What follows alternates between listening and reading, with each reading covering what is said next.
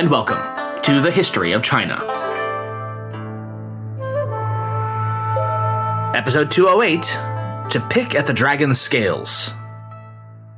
Do not meddle in the affairs of dragons, for you are crunchy when roasted and taste good with ketchup. Attributed to Suzanne McMinn. When last we left off with our foray into the reign of the Ming Dynasty's founding emperor, Hongwu, he had begun the back half of his three decades on the throne. A period which would be, in summation, a long, slow spiral into paranoia, madness, and a particularly terrifying and mercurial rage. One which could incite the sovereign of all China to mass murder against anyone he even so much as suspected might be against him, which could be just about anyone at any time for any reason. As his policies became ever more brutal and arbitrary, the imperial officials felt themselves in a rather particular bind. If summoned into imperial service, they could almost invariably look forward to harsh physical punishments for even minor errors on their part, at best. At worst, not only would they suffer the consequences of the ever shifting imperial wrath, but so too would their families and clans.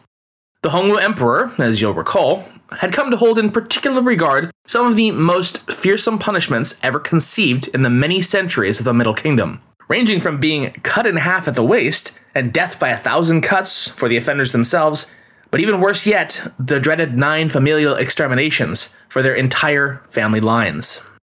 As such, many scholars and learned men came to particularly dread the possibility of being summoned into the imperial service, and many of them did whatever they could to avoid such a possibility giving up their careers and livelihoods to stay out of the withering limelight of the Golden Dragon throne. Amazingly, though, for all this, there was still no shortage of particularly brave officials who felt it their legal and moral duty to castigate such cruelty, even and especially when it came from the imperial person himself. Time and again, they'd written Hongwu expressing their disapproval at his rash and cruel actions.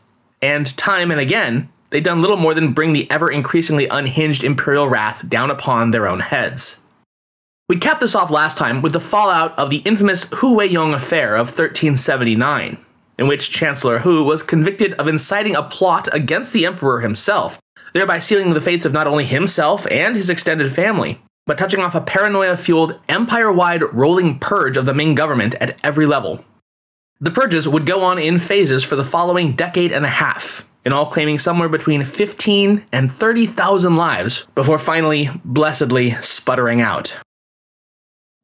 As we might well expect, this increasingly meant that the Ming sovereign had precious few servants upon which he could rely. In fact, Hongwu seemed to be pleased with just such a prospect.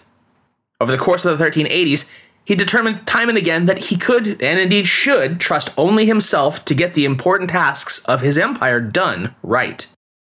As we mentioned in the last episode, though, that very solipsistic mania has often presaged a rather quick decline in imperial fortunes once that go it alone emperor is replaced by an almost invariably more lax heir, who finds to his great displeasure that dear old dad left him with no infrastructure to take up the slack of the system.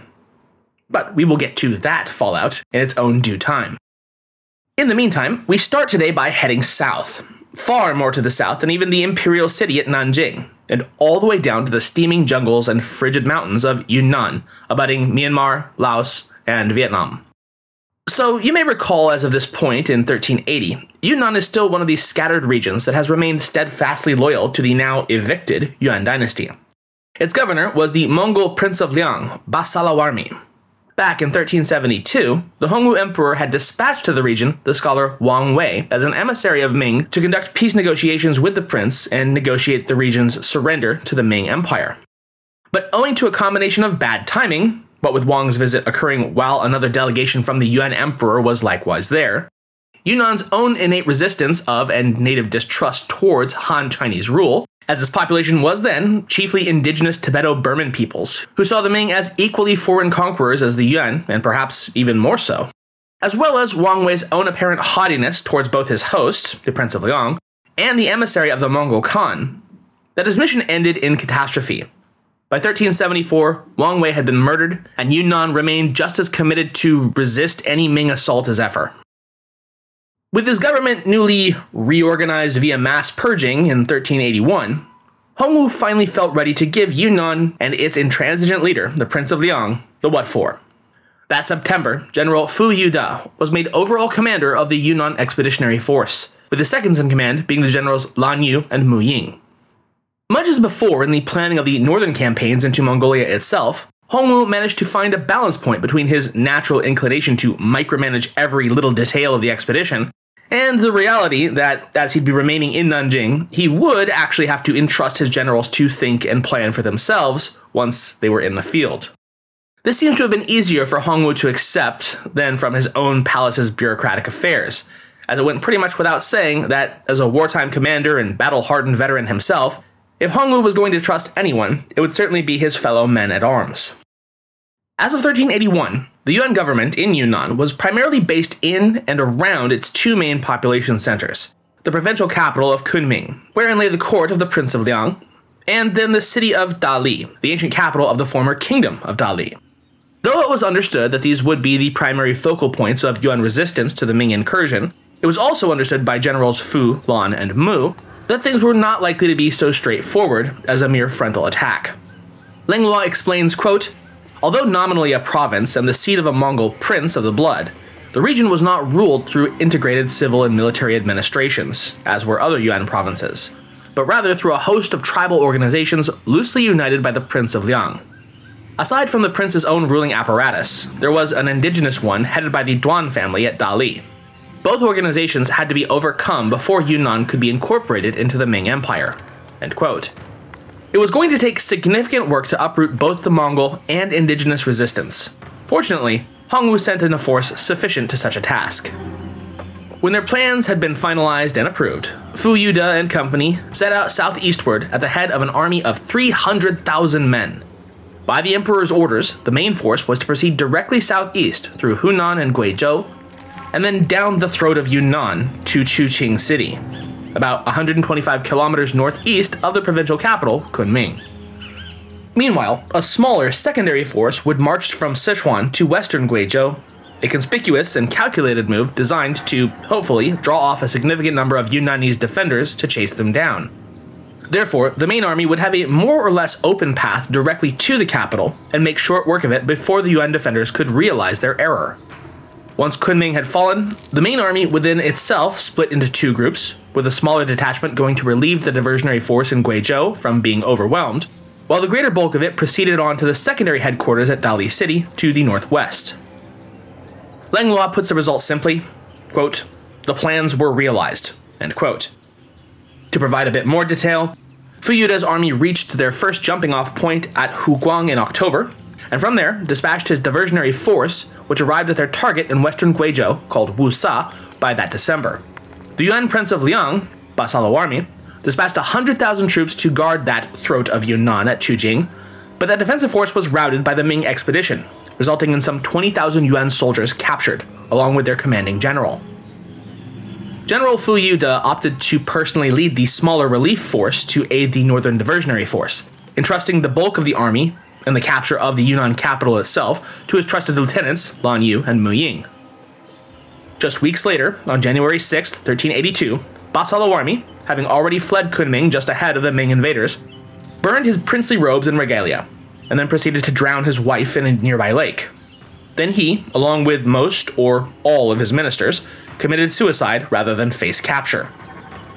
With Kunming thus taken, the Ming generals Lan Yu and Mu Ying moved their forces to Dali, which was taken that April. Unlike the Mongol prince, the indigenous Duan rulers were somewhat more amenable to capture versus suicide, and so they were sent on their way back to Nanjing. In spite of this decisive military victory, however, the Yunnan conundrum would prove to be not so easily resolved. Owing to its highly decentralized, multi ethnic, and fractious nature, not to mention its sheer remoteness and geographic inaccessibility, the region would remain, quote, a difficult military problem throughout the Hongwu reign. In fact, General Mu Ying spent the rest of his life engaged in frequent military actions against the Shan and other minority peoples there, in particular against such Sino Tibetan ethnic groups as the Lolos. End quote. Even so, such resistance could more or less safely be written off from Nanjing as local tribal resistance, whereas the Ming's military victory over Basalawarmi marked the definitive end to the Mongol Yuan power in the Southlands. Back in Nanjing, the Hongwu Emperor had a whole other slate of issues and problems to deal with, in his own particular manner. For one, there was the question, the ever and ongoing question, of religious favoritism. Some of the imperial officials, you see, seemed to think that Hongwu was a little bit too friendly with the doctrines of that foreign, barbarian Buddhist faith. They, as good, moral Confucians, therefore spoke out against their sovereign's seeming embrace of that scary alien dogma, which had only been a mainstay within China, you'll remember, for a measly 1,100 years at this point. It seems to have pretty much invariably proved to be a rather poor career decision. One such scholar, Chen Wenhui, submitted a formal remonstration of the emperor, complaining that he had promoted too many Buddhists to key ministerial positions. For his own part, Hongwu seems to have simply ignored Chen's rather bland critique. But Chen himself was so overcome with fear at what the emperor might do to him that he went ahead and jumped off a bridge to his death rather than face the potential consequences. And, once again, it should be noted, thereby saving his family potential persecution, which, as we're all well aware by now, Hongwu was just all about. Another eminent scholar, Li Shilu, directly attacked the emperor, first writing and then submitting verbally and in person that he had, quote, abandoned the learning of the sages and given honors to alien teachings. Li went on, quote, upbraiding the emperor for his indulgence toward Buddhism and Taoism, haughtily dashing his court audience tablet to the floor of the palace, and begged permission to retire from imperial service. End quote. Retire, eh? Hongwu must have thought. Sure. I'll have you retired right the hell now. In a rage at such a display of overt disrespect, the emperor had his imperial guard captains beat Minister Li to death with their bare hands on the front steps of the palace for all to see. It's somewhat ironic, then, that ultimately Hongwu seems to have listened to these criticisms, at least to some extent, and thereafter taken corrective actions. In 1382, for instance, the emperor reversed one of his previous orders that had stipulated that sacrifices to Confucius could only be conducted at his family's ancestral temple in Shandong. Instead, Hongwu now stipulated that sacrifices could, and indeed should, be conducted to the ancient sage all across the empire. Still, that must have been pretty cold comfort for the late ministers Chen and Li. In spite of the mortal terror that the Hongwu emperor rightly inspired in his ministers' hearts, he nevertheless faced over the course of the 1380s increasingly troublesome disciplinary problems from his high ranked followers. As his paranoia grew and his patience thinned even further, he would fall back more and more onto that old standby, by which, of course, I mean brutal mass slaughter. One particularly interesting example of this in action was his own nephew, Li Wenzhong, who was ennobled as a duke in 1370 and allotted an unusually large annual stipend of 3,000 picul of grain, which is about 60.5 kilograms each, so times 3,000, that's about 181,500 kilograms, or about 200 US tons, which is to say, a lot. This rather blatant favoritism was due to the fact that Li was pretty much the only one of Hongwu's close family with any degree of formal learning, and so was entrusted with the extremely important task of restoring discipline to the national university as of 1383, as the emperor had determined that it was extremely lax. Well, okay, so a little light nepotism's nothing to get super worked up about here. It's a hereditary monarchy after all, and they're all about nepotism. No, the real problem here was that, in spite of his close relationship to Uncle Emperor, Li Wenzhong wasn't exactly what you'd call the especially loyal sort. As such, by the end of 1383, Li had begun to voice some rather dubious criticisms of Uncle Hongwu, leading many within the court to wonder if he was perhaps attempting to build some sort of cabal that might eventually back an attempt at the throne itself. By 1384, Li Wenzhong had fallen under a cloud of suspicion that ended not only his career, but also apparently his life. He died that year under unexplained but seemingly pretty sinister circumstances. Quote, Li's biographers in the official history say that he had criticized the emperor for relying unduly on palace eunuchs for important political functions, for killing officials, and other matters. Perhaps it was such criticism that provoked the incident. It's also suggested that the emperor may have ordered the deaths of Li Wenzhong's numerous followers, for apparently he had gathered a large following at his mansion in the capital. Ironically enough, again, after allegedly having his nephew killed for calling out his over reliance on eunuchs, it seems that Hongwu had a rather belated realization that, huh, you know, actually, uh, Wenzhong was right about that after all. Later that same year, the emperor would forbid all further eunuch participation in political affairs. So, congratulations, Li Wenzhong, I guess? Not to get too terribly off track here, but this whole situation the policing, the secrecy, the eunuchs gives me a just about perfect inroad to discuss a topic I'd be remiss if I were to let it pass by unremarked the Jin Yi Wei, or Brocade Clad Guard, aka the terrifying secret police of the Ming Dynasty. Shishan Henry Tsai writes of them and imperial eunuchs in general, quote, Ming emperors relied on eunuchs principally for the same reasons European kings and queens of the Middle Ages relied on celibate clerics to manage sensitive agencies, such as the Chancery, Exchequer, and Inquisition bureaus. Critics who blame the eunuchs for causing the worst kind of problems and for besetting the Ming polity almost always cite their involvement in the Ming espionage and secret police handiwork. On closer look, however, one can find that the number of Ming eunuchs who were assigned to spy for the emperor was indeed minuscule. He goes on to compare the organization to comparable political organs across time, such as the KGB, the Stasi, the CIA, and the Roman Catholic Inquisitors. Quote, Throughout human history, various forms of security apparatuses were used to maintain those in power, to purify political ideology, and to perpetuate one's religious creed. Intimidation, torture, banishment, and murder ultimately became a means of weeding out heretics and silencing dissidents and politically undesirable elements. The only significant difference between the Ming Jin Wei and the other aforementioned intelligence organizations is that the former employed a caste of castrati to do its dirty work, while the others have used various voluntary agents, cardinals, or commissars to achieve the same. The Yi Wei began life as simply a contingent of the imperial bodyguard. Yet over the course of both Hongwu's reign, and especially that of his eventual successor, the Yongle Emperor, it would be transformed into a quasi independent spy, counterintelligence, and inquisitory body. They were, quote, not attached to the five chief military commissioners or to the regular imperial guards, as they were specially assigned to spy for His Majesty, to silence political opponents of the empire, and to stop vicious rumors. During the Yongle era, the third Ming emperor would ultimately become dissatisfied with the professionalism and efficacy of mere bodyguards acting as their own secret agent service. As such, by 1420, he would roll the brocade clad guards into a larger intelligence organization known as the Eastern Depot, which was then overseen and managed by palace eunuchs, whom Yongle apparently saw as being more reliable and generally more vigilant. The organization of this espionage unit was quite impressive. From Tsai, quote, under the unit director, there were a battalion commander, a company commander, both from the embroidered uniform guard. Immediately below these two commanders were a number of foremen, section heads, and lesser officers, about 40 people in all. The military officers in the depot wore special outfits and long boots, easily becoming the most feared secret police in Ming China as they tortured, maimed, and murdered countless innocent people. In fact, when it came to unmitigated evil and unrelenting ferocity, the Ming eunuchs did not always win the contest over their colleagues from the Guard. In addition to these top officers, about 100 agents, known as service captains, were routinely sent out to obtain information and seek out conspirators. These captains were divided into 12 sections, and each of them, in turn, hired a large number of inquisitors, similar to the FBI's informants, to do their dirty work. It is estimated that by the end of the 16th century, His Majesty's ubiquitous secret police numbered over 1,000 persons.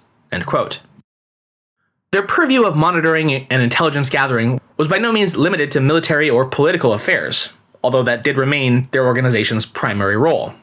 Still, they also kept close tabs on just about anything else that might be considered off in the capital and wider empire. Things like market prices of goods, agricultural and business conditions, mysterious religious leaders and sects, the greed of landlords, and any number of other rumors that might reach their ears, almost regardless of how small or seemingly insignificant. And just to be clear, lest one think that they were sneaking around in their very distinctive uniforms, no, of course they weren't. While on assignment, they would absolutely disguise themselves to fit in, and thereby be able to surreptitiously take notes and collect evidence for their case. Throughout any such process, regular updates would be dispatched from the Eastern Depot's commander, stamped with the unique ivory seal of the organization, and delivered directly and immediately, day or night, to the Emperor himself.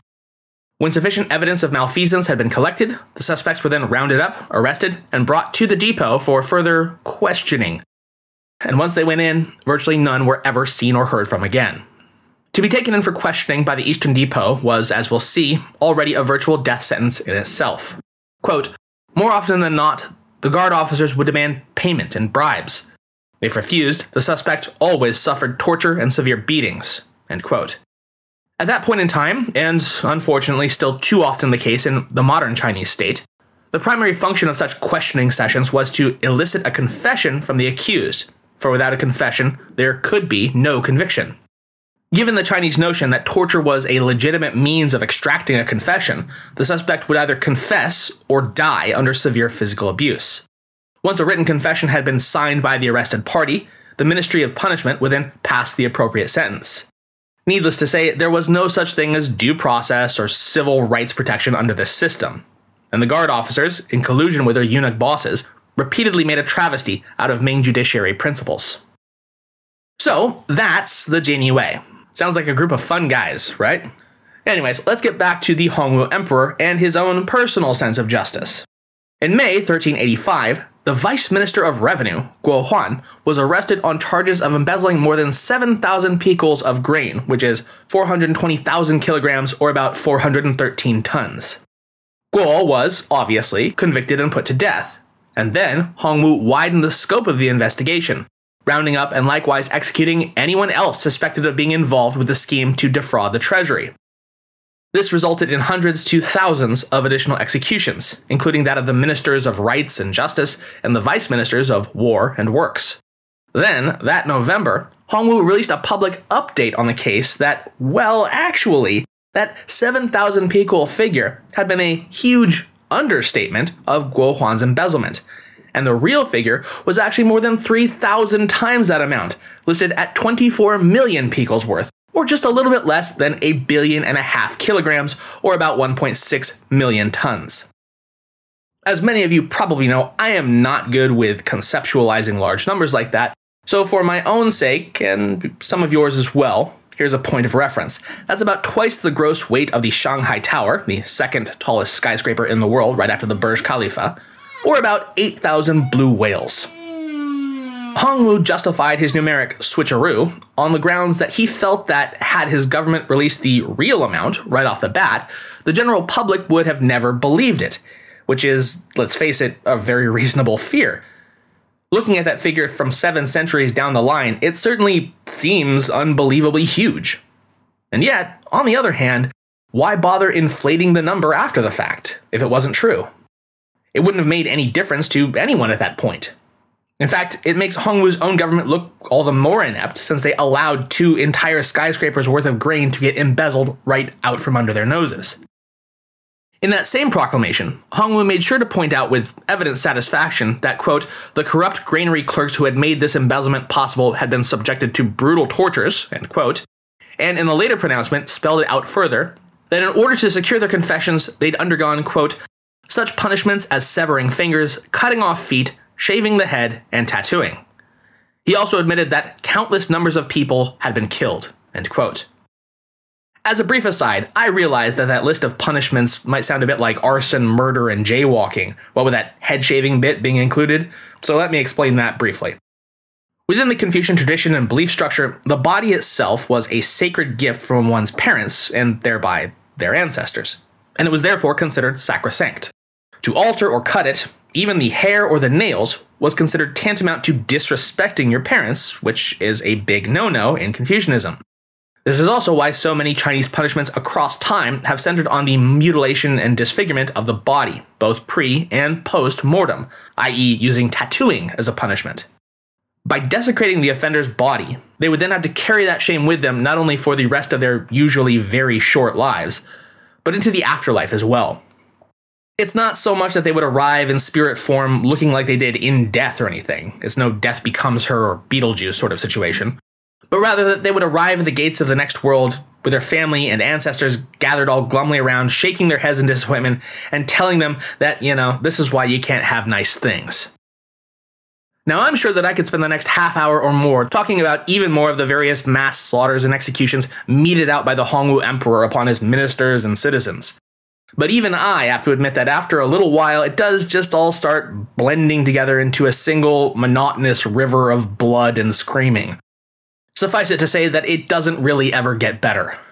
Hongwu's famous three Da Gao, or grand pronouncements, essentially say as much. Quote, in these, the emperor made it clear that while he cared deeply for his people and wanted to rule with benevolence, he would resort to the most brutal tactics to bring an end to practices detrimental to the welfare and security of his empire. I don't want to beat you with this chain, O beloved. Why must you continue to force me to do so? I'm sure you'll all agree that this is really all your fault. In any event, though there's really no avoiding further discussion of these brutal acts and purges, I'll attempt to limit myself to just the particularly important, noteworthy, and interesting examples. That way, the rest of this episode won't become just me reading off some endless list of the dead. Hongwu's grand pronouncements were rolled out over late 1385 and into 1386 in three major sections. All three had a similar overall structure and feel. First, the emperor would rather broadly describe a new policy or set of policies, which he intended to correct a perceived problem or immoral set of practices. He'd further describe that immoral practice in the second part of the document, and in the third part, well, that was what made everyone gulp every time one of these things was promulgated. Because that's where Hongwu would invariably start individually naming and shaming the people who were guilty of the crimes and misdeeds that he was now correcting. His second pronouncement, for instance, focused on corruption among the empire's security forces, and then went on specifically to point a finger at the police force in Jiading County, Jiangsu, for quote, inventing 18 types of irregular exactions against the local populace. Certainly, as a result of the Brocade Guard's intelligence work, Hongwu laid out with almost preternatural detail all of the instances in which the Jiading County Police had been shaking down the people they were supposed to be protecting and serving. Quote, he noted that countless local policemen had refused to permit village elders to take guilty clerks to the capital for trials. He ordered one such policeman beheaded and had his head exposed in the marketplace, while the clerk in question had his foot amputated.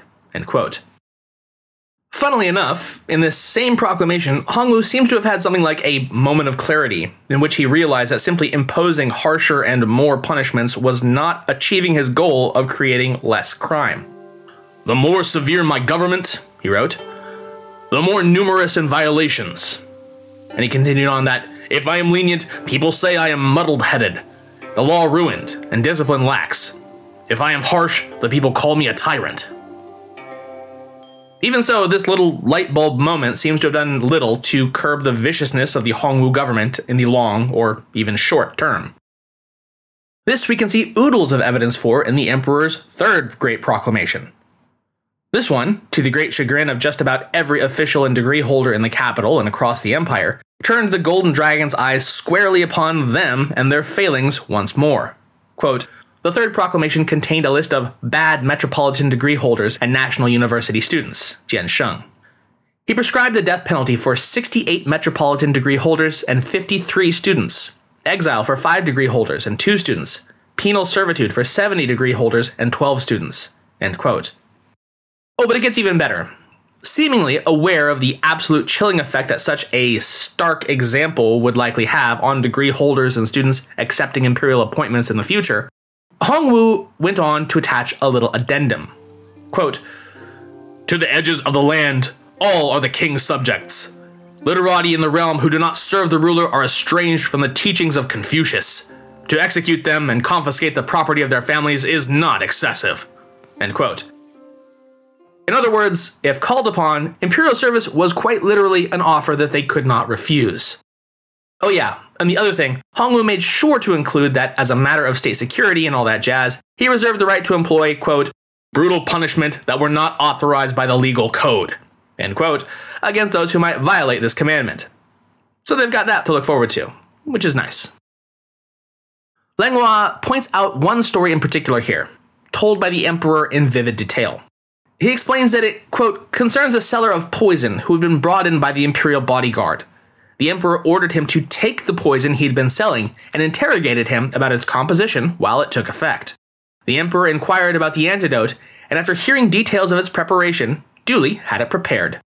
He waited until the seller was in deep agony before administering the antidote. The seller, racked in agony and of course exhausted by this ordeal, was then dragged off to his cell for the night so that he could recover from the poison's effects. The next morning, upon learning that the vendor had indeed made a full recovery, Hongwu had him beheaded and his head mounted on a pole in a public square. That was just how he rolled. How far the Hongwu Emperor's great proclamations were actually circulated and how widely they were read and made known is, as usual, pretty difficult to directly ascertain. Would it only have been the capital itself and the major cities where such rulings were made known? Or would they have been circulated even among the small folk of the countrysides? Langlois posits it may well have been the latter case, a very wide circulation indeed, pointing out a poem from the period written by the recluse scholar Xie Yingfang entitled Du Da Gao Xiang Ge, or Village Song About Reading the Grand Pronouncements. It goes The Son of Heaven's words are earnest, sure in guiding men's fortunes. Winds swirl, thunder is frightening, the spirits are startled to listen. Hanging the text on the ox's horns, reading it at the field's edge, how delightful that the farmer can also read such simple writing. In spite of the seemingly suicidal nature of speaking out against Hongwu's imperial policies, or even appearing to so much as possibly be disloyal to the throne, Almost unbelievably, critics continued to come forward to say their piece and petition for justice and reform. Perhaps the youngest, and certainly the most eloquent of all, stepped forward into the great dragon's jaws in the year 1388. He was Xie Jin, a man of only 20 years, who had just received his metropolitan degree that very year. Intrigued by the renown scholar Xie was receiving from the literary and ministerial circles, in spite of his youth and professional inexperience, the Hongwu Emperor invited the precocious and outspoken youth to the imperial court in order to present his views directly to the throne. Xie Jin, not one to waste such an opportunity, and either ignorant of the possible consequences, which we will soon see is definitely not the case, or convinced that he was effectively invincible, like pretty much every 20 year old ever, duly appeared and proceeded to deliver a cutting attack on the emperor's style of ruling. He began by acknowledging the vast and undeniable achievements that the Emperor had made in unifying the shattered realm, restoring its economy, and purging the wasteful and decadent practices of both the foreign Mongol regime and the even more ancient Song. Then, however, Xie Jin turned his address to the Ming judicial system, and things got real, real quick. In particular, he focused on the capricious and constant changes that Hongwu inflicted on his own legal code. Quote, when commands are frequently changed, the people harbor doubts. Doubting, they lose trust in the ruler. When punishments are too numerous, the people grow cynical about the laws. Cynical, they are no longer incorrupt. From the beginning of the dynasty until now, some 20 years have elapsed. Never has there been a moment when the laws are not in flux, and never has there been a day on which the people did not make errors. I have heard your majesty has grown angry and pulled out roots, cut tendrils, and executed evil traitors. I have never heard of an edict praising a single great person. Some people in the morning are esteemed by the throne, and by the evening they are executed. One moment some people are sentenced, and in the next forgiven. End quote. One has to imagine that one has to imagine that by this point, whatever activity might have been going on in the throne room while Xie Jin had begun his address had ground to a dead stop. Everyone, absolutely everyone had stopped dead in their tracks, and every eye is now locked on this boy, swatting the Emperor on the nose with a rolled up newspaper, and waiting, just waiting for Hongwu's inevitable explosion. Yet the Emperor hasn't cut Xie off yet. He too just sits there unmoving and Xie boldly presses on, apparently just not caring about the mortal danger he's in. Next, he says what everyone's been thinking that no one's spoken up until now about such misrule for the very simple and obvious reason. Because if they did that, they would be risking the Emperor's wrath against not just themselves, but their entire family. Quote, Everyone wants peace and honor for his parents. Remonstrating the throne is hard, however, and brings unfathomable calamities to one. If an official increases the sentences of a criminal, some may say he's being impartial. But if a sentence is reduced, they invariably suspect bribery. Praising one's superiors is easy and brings honors, but reversing their errors is often difficult and brings disasters. And these disasters reach not merely to oneself, for punishments always extend to one's relatives and friends. Who is willing to abandon his parents, throw away his children, in order to pick at the dragon's scales and incur the wrath of heaven? To which Xie Jin's parents, had they been there, might have replied, Only someone really stupid, Xie, or someone who really, really hates us. Xie Jin concluded his dressing down of the Hongwu Emperor by calling on the sovereign to reform his rule on many points, halt the use of intimidating extra legal punishments, and to abolish the policy of collective responsibility, or lianzuo, aka the clan extermination policies. And then, with his first and quite possibly last official audience before the emperor concluded, Xie Jin must have exhaled, and along with everyone else, waited for the deadly volcanic eruption that was sure to be forthcoming from the throne. But it never came. Maybe it was owing to the boy's sheer youth, or perhaps because Hongwu saw a fair degree of truth into what had just been said to him. But the ever mercurial emperor simply let him go. Xie Jin even went to go on in his career and eventually serve as an important and high ranking official in the reign era of the Yongle Emperor. For the time being, though, Xie Jin escaping the wrath of the Emperor was about the best outcome he could possibly have hoped for. Not that the Emperor might actually have taken him up on said advice. Hongwu seems to have simply ignored the remonstration and kept on keeping on. But it is notable that from 1388 onward, there was a noticeable downtick in the harshness and amount of extrajudicial punishments across the Ming Empire. Where we'll finish off today, though, is with yet another pair of military campaigns aimed at further stabilizing the outlying regions of the realm and bringing old enemies more firmly to heel. As early as 1385, a final push against the leadership of the Mongol remnant in northern Yuan was being prepared and planned against the forces under the command of one of the failing regime's last notable commanders, Naghachu, who hailed from the Liao River region in Manchuria to the far northeast. Yet before that could be launched, another emergent crisis erupted. This one, again, to the far south in the jungles and mountains of Yunnan and Burma. Yeah, that's right, we're back to Yunnan, all in one episode.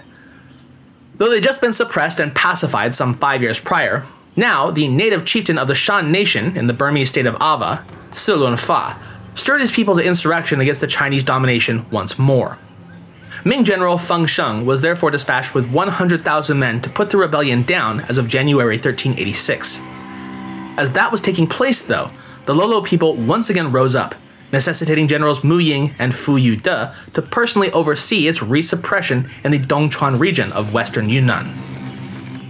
It took the better part of that year to repacify the native uprisings in the south and as such, it was only as of December 1386 that Hongwu actually felt it to be in a stable enough position to commence with his operations against the Mongols to the far north.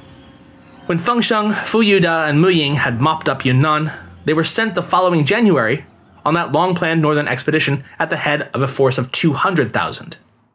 They first stopped just east of Beiping, at a place called Dongzhou.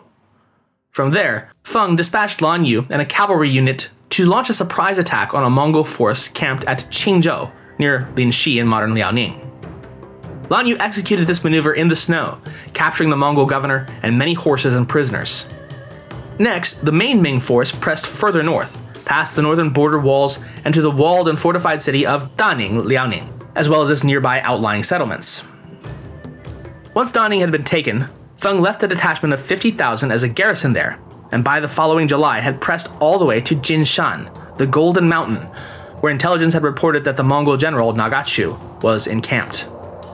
Once his own force was positioned and dug in, Feng Sheng dispatched riders to Naghachu's camp, including someone the Mongol general almost certainly did not expect. Along with the Ming emissaries rode Naghachu's former lieutenant and friend, Nai Yao, who had been taken prisoner and held as a guest of the Hongwu Emperor for nearly a decade now. Not in some dungeon, mind you, but actually living a pretty darn good life. He'd been given a minor position in the Ming army, along with a stipend and wage, a Chinese wife, and a concubine to boot, a residence, and even a field of his own. Now he was at long last returned to the Mongol commander, bearing a letter from General Feng urging Naghachu to surrender his forces and accept Ming's suzerainty. Nai Rao's diplomacy which I choose to think of as mainly him telling about the last decade he'd had with his house and women and cash in the South, and how all that and more could be his too. Quote, led Naghachu to surrender to General Lan Yu in October 1387. Naghachu and 6,500 of his officers and relatives were sent to Nanjing.